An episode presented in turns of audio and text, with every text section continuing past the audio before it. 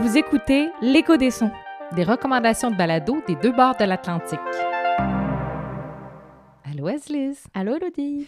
Alors, tu repars dans ta Bretagne natale après sept mois de stage chez Récréation. Oui, presque un an au Québec. Ça fait long. Quand mais même, hein? je, suis- je suis bien ici. Je suis un peu triste de partir, mais bon, il faut bien, là. Puis je vais sûrement revenir à un moment donné. Ben nous, on est triste de devoir partir. Et justement, pour essayer un peu d'oublier le chagrin, j'ai fait une petite liste de questions Oh. parce que tu es quand même euh, quelqu'un qui a une expérience assez vaste. Tu avais une expérience française et là, maintenant, en venant ici, tu as découvert la communauté de balado québécoise. Ben oui. Donc, je me, je me disais que ce serait intéressant de t'entendre sur justement la comparaison entre les deux. C'est de bonne guerre, vous inquiétez pas, je ne lui demanderai pas quel balado elle préfère, les Québécois, les Français. Il n'y a pas Euh, de je ce genre pourrais pas répondre à cette question anyway, là. que- Parfait, je la pose pas. Alors, tu es prête? Oui. Je commence. Qu'est-ce qui t'a le plus surprise pendant ton stage?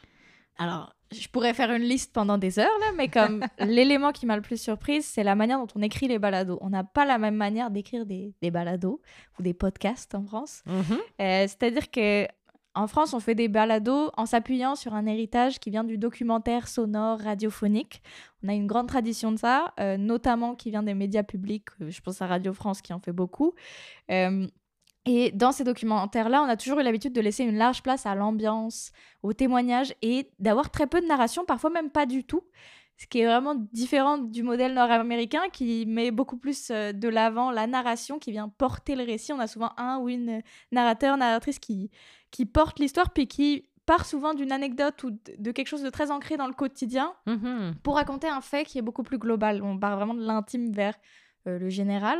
Alors qu'en Europe, on a plus ce truc d'aller directement dans l'intimité des gens, puis c'est correct comme ça et ça marche aussi bien. Mais j'ai trouvé ça intéressant ici d'apprendre à écrire des narrations d'une autre manière, puis d'apprendre à, par moments, euh, me calmer un peu sur l'ambiance sonore puis les témoignages, même si j'adore ça.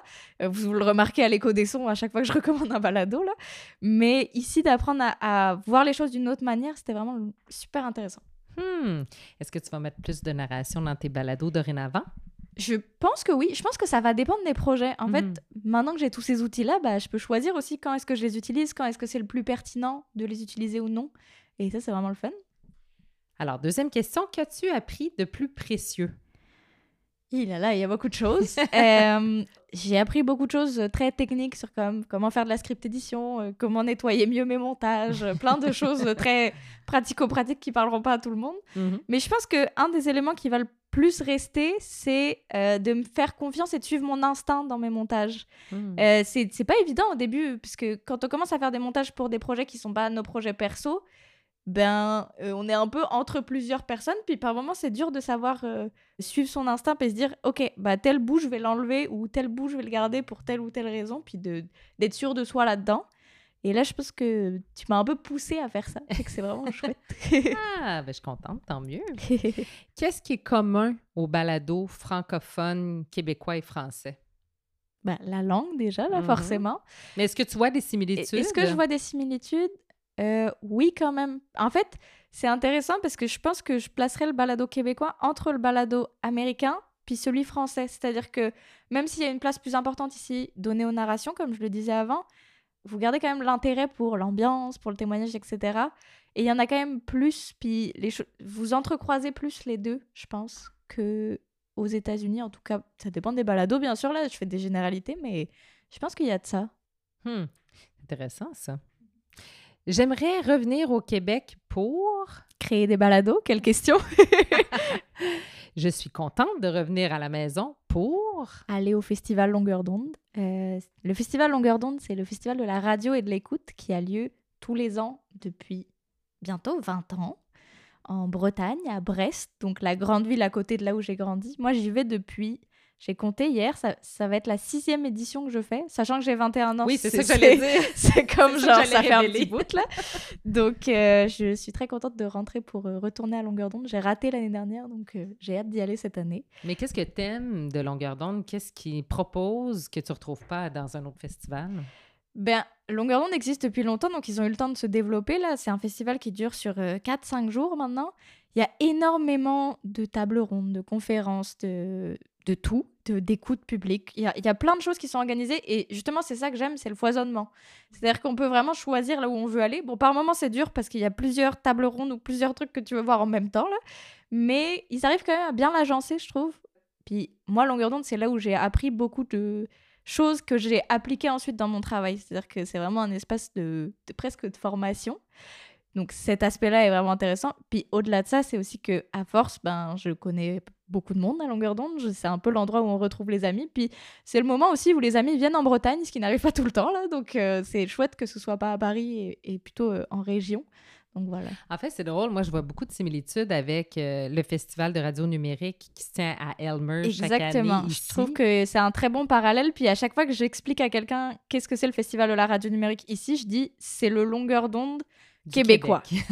et, et, ça le résume très bien. C'est juste une version du FRN, mais comme, comme si le FRN existait depuis 20 ans. Oui, exact. Alors qu'en vrai, je pense que ça va être sa huitième année l'année prochaine. Ça. Mais Donc, longueur d'onde, on le répète, euh, ou plutôt on le dit si jamais les gens ne savent pas, mais ça se déroule au mois de février. Le premier week-end de février à chaque fois. Voilà. Donc, dans quelques mois seulement. Donc, rendez-vous à Brest. Si vous êtes là, passez me voir. Euh, si je ne pouvais emporter que trois balados québécois sur une île déserte, lesquels seraient-ils? Alors, huitième île, pour commencer. Euh, dont j'ai parlé. Dont tu as parlé, qui est un balado de fiction sorti cette année au Québec que j'ai adoré. On l'a entendu au Festival de la radio numérique notamment. C'est là où on l'a découvert. Euh, puis ouais, c'était moi ça a été une de mes claques cette année en balado où vraiment j'étais claque? Ah ouais. carrément mais impressionnée parce que j'avais jamais entendu une fiction qui sonnait comme ça. Hmm. C'est-à-dire que enfin, forcément, au fil des années, on a des types de fiction là qui apparaissent, puis des manières de les créer. Et j'avais jamais entendu ça avant, et ça m'a vraiment euh, surprise, puis beaucoup plu. C'est vrai que c'est assez particulier comme fiction. En fait, euh, je le dis parce que je trouve ça, je trouve que ça résume bien, puis c'est intéressant, puis ça montre le côté un petit peu éclaté de la chose. Mais c'est décrit comme un documentaire sonore de science-fiction nord-côtier, inspiré de faits réels et livré par de vraies personnes. Voilà, ça le résume très bien. C'est comme un, mélange assez surprenant, mais qui marche super bien.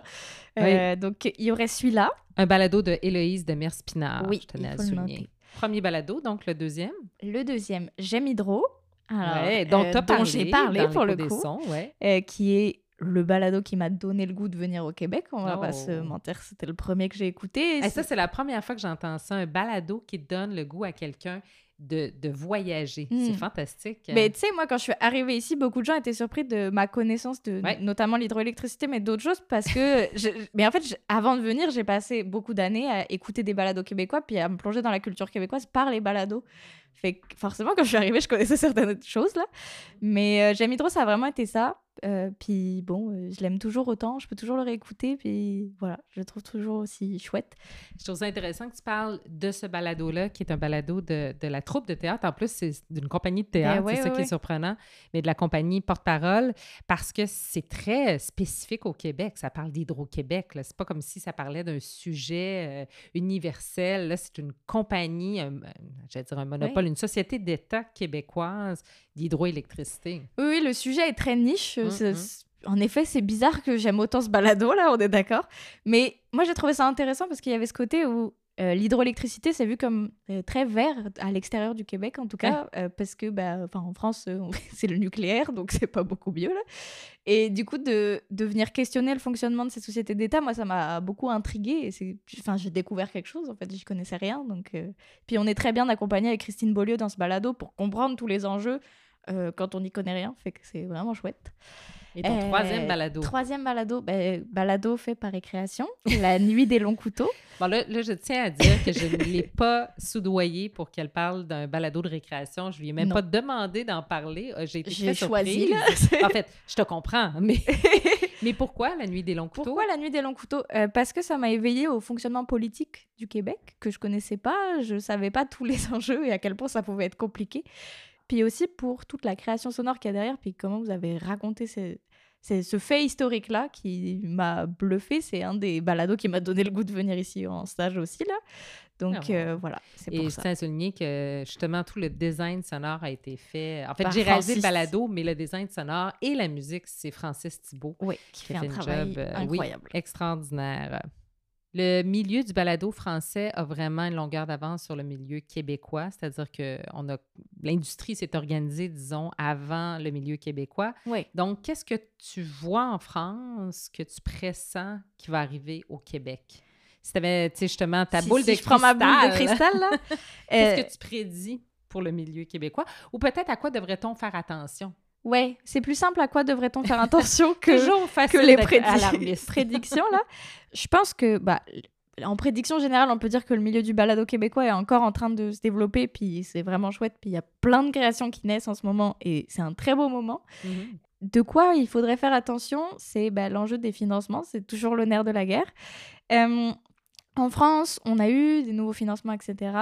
Mais on a aussi vu que ben, le milieu se resserre petit à petit, hmm. c'est-à-dire que les studios se font racheter par des entreprises plus grosses, etc. Et le milieu se resserre, il y, a, moins de création, moins de, nouveautés, on va dire peut-être, même s'il y a encore... Euh, enfin, les studios continuent de créer des nouveaux podcasts, hein, je dis pas l'inverse, mais c'est juste que ouais, ça se resserre, on voit euh, ben, Louis Media qui a été racheté, un Paradisio et Binge qui, qui se mettent ensemble, donc voilà, c'est faire attention à ça et faire attention à garder une diversité de production et à, ne pas avoir une unification des contenus. C'est toujours le risque. Donc faire attention à ça, je pense que c'est un, point important. écoute, je prends le conseil, euh, je, note. Puis pour terminer, qu'est-ce que tu souhaites au milieu du balado québécois?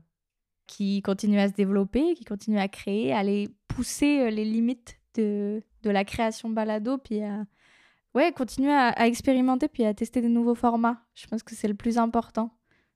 Voilà. Oh, merci Azilise. De rien. Merci pour tout. Ben, merci à toi. Et bon retour en Bretagne. Merci, bye. C'est quoi donc, merci? Trugaré. Trugaré. C'est merci en breton.